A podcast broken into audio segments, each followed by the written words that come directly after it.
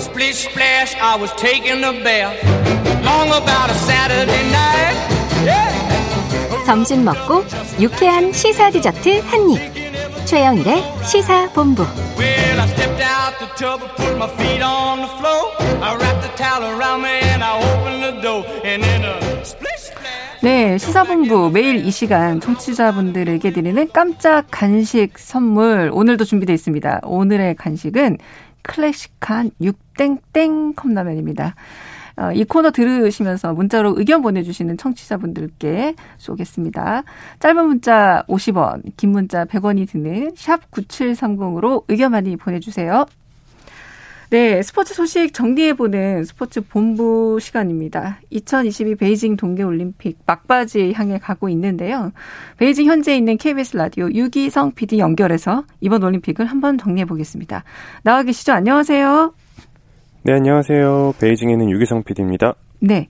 어제 있었던 피겨 스케이팅 얘기부터 해보죠. 어, 정말 대단하더라고요. 여자 싱글 프리스케이팅에서 유영, 김예림 두 선수 모두 깔끔한 연기를 선보였는데 직접 보시니까 어떻던가요?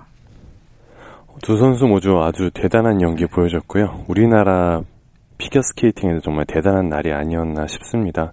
우리 유영, 김예림 선수, 유영 선수는 합계 213.09점으로 잠정 순위 6위를 기록했죠. 이거는 이제 김연아 선수 이후에 올림픽 최고 성적이었고요. 또 트리플 악셀을 선보였습니다. 우리나라 선수가 이제 실전 경기에서 트리플 악셀에 성공했다 이런 경우도 이제 역사적으로 남을 것 같습니다. 어 다만 이제 아쉽게도 완전히 점수로 인정을 받지 못했지만 그 시도 자체만으로도 대단한 게 이제 트리플 악셀에 올림픽 무대에서 성공한 선수가 다섯 명 정도에 아, 불과하거든요. 네. 그러니까 이제 손에 꼽히는 선수가 된 음. 거죠. 또 이제 피겨 장군이라는 별명을 얻은 우리 김예림 선수. 맞아요. 네. 네. 총점 200점 넘기면서 네, 잠정 순위 9위를 음. 기록했는데요. 이렇게 top 10에 우리 선수가 두 명이나 들어가 있다는 건 이제 정말 우리가 김연아 선수 뭐 잊을 순 없지만 김연아 선수의 그림자가 이제 지워지고 있다 이렇게 볼 수 있을 것 같습니다. 그러게요. 10위 안에 두 명의 선수가 들어있다는 정말 반가운 소식이었고요.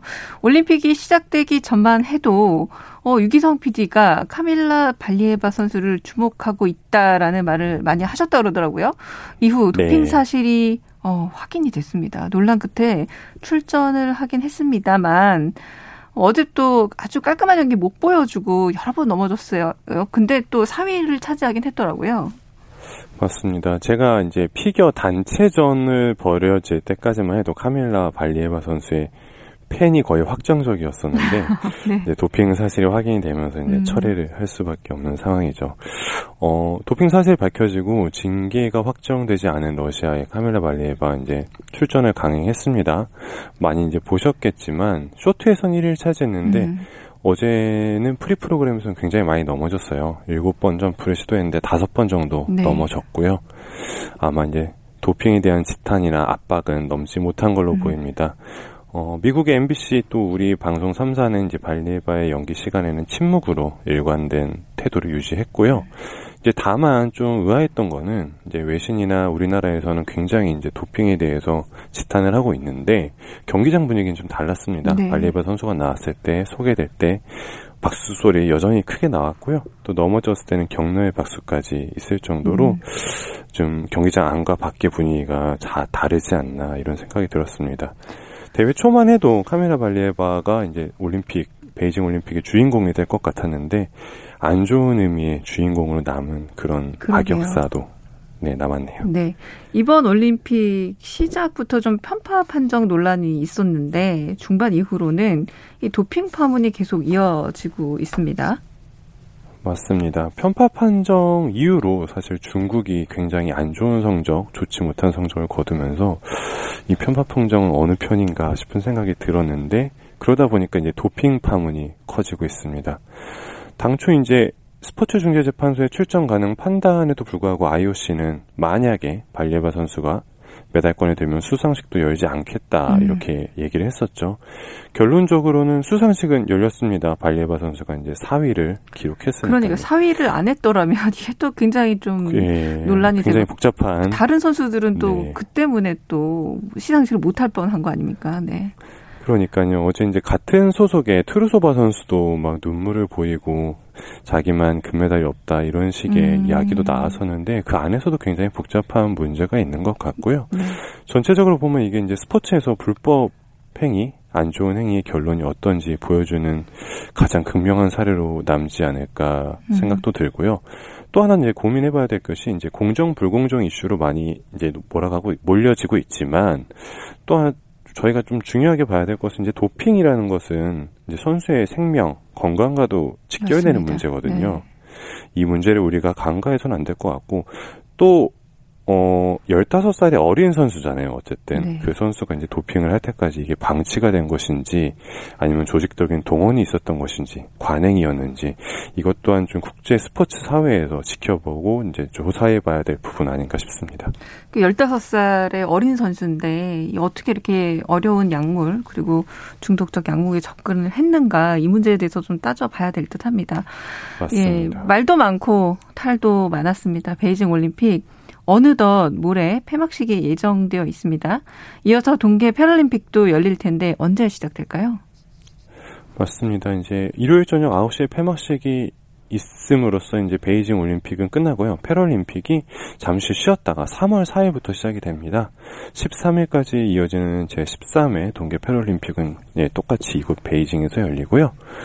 우리가 이제 봤던 우리 빙판 또 설원 위의 태극 마크들은 4년 뒤에 이탈리아에서 볼 수 있을 것 같습니다. 네. 2026년에 밀라노 코르티나 담페초 올림픽으로 다시 돌아올 예정이고요.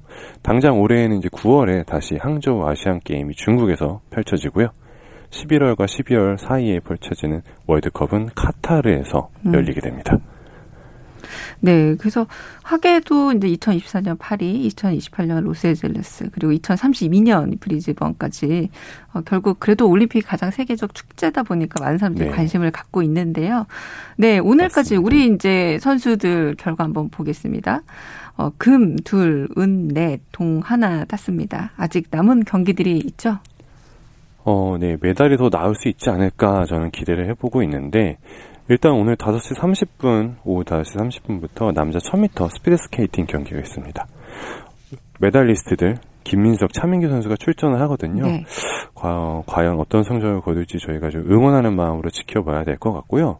내일 토요일에는 같은 종목의 이제 매스 스타트, 쇼트트랙과 굉장히 좀 유사한 스피드 스케이팅인데, 네. 이승훈, 정재원, 또 김보름, 박지우 선수 출전합니다. 음. 평창에서 좋은 성적을 거뒀던 선수들이기 때문에 이번에도 우리가 좀 메달을 기대해 볼 수 있지 않을까 싶고요. 또 이제 봅슬레이 남자 4인승 경기도 주말에 펼쳐집니다. 우리나라 봅슬레이 선수들 기량이 굉장히 높습니다. 평창 네. 때도 4인승에서 은메달 땄었고 당시 2인승은 세계 랭킹 1위였었거든요. 아, 그렇군요. 이, 네, 이번에는 조금 좀 아직은 아쉬운 결과가 음. 있는데 코스 적응을 한번 한 만큼 4인승에선 좋은 결과가 나오지 않을까 기대해 봅니다. 네, 위성 PD는 이번 베이징 동계 올림픽 어땠는지 현장에서 직관하셨지 않습니까? 또 어떤 다른 네. 감정이나 생각이 있을 것 같은데 어떠셨어요? 저 너무 감사하게도 이제 가까이서 볼 수 있었죠. 제가 이렇게 대신 이제 소식을 전해드리긴 하지만 현장에서 선수들의 숨소리를 듣고 그 환희와 또 아쉬움의 눈물을 직접 본다는 건 정말 개인적으로 굉장한 일이 음. 아닌가 싶었습니다. 그 4년이라는 시간이 압축돼서 한순간에 나오는 거를 본다는 게 되게 쉬울 줄 알았는데 제가 현장에서 보니까 제회가 더 떨리더라고요. 아, 네, 네. 예, 그 들어오는 순간 혹은 출발하는 순간이 오히려 이제 보는 관중들이 더 떨리고 한편으로는 또 그 중압감을 이겨내고 멋진 경기를 펼치는 선수들 순위에 상관없이 출발한다는 것 자체가 저는 정말 대단한 일이라는 생각이 들었고요. 네. 또 이제 그 4년의 시간이 이게 짧게 이제 1분 안에 짧게는 정말 1분 음. 안에 평가가 되고 또 전 세계 사람들에게 보여지잖아요. 네.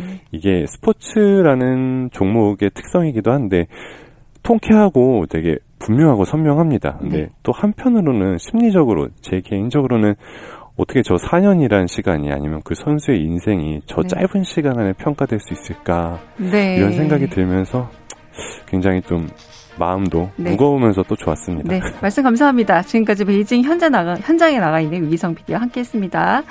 네, 저희 간식 송호님 코로나 피로감과 혼탁한 선거 국면에서 우리 태극당자들의 피겨스케이팅 낭보 감사했다고 말씀 주셨고요. 0279-7580-6466-6876-1591-3030님이십니다. 오늘 저는 최영일의 시사본부 대신 진행 맡았던 강유정입니다. 오늘 준비한 소식은 여기까지입니다. 휴가를 간 최영일 평론가를 대신해서 다음 주 월요일에도 12시 20분에 찾아 뵙겠습니다.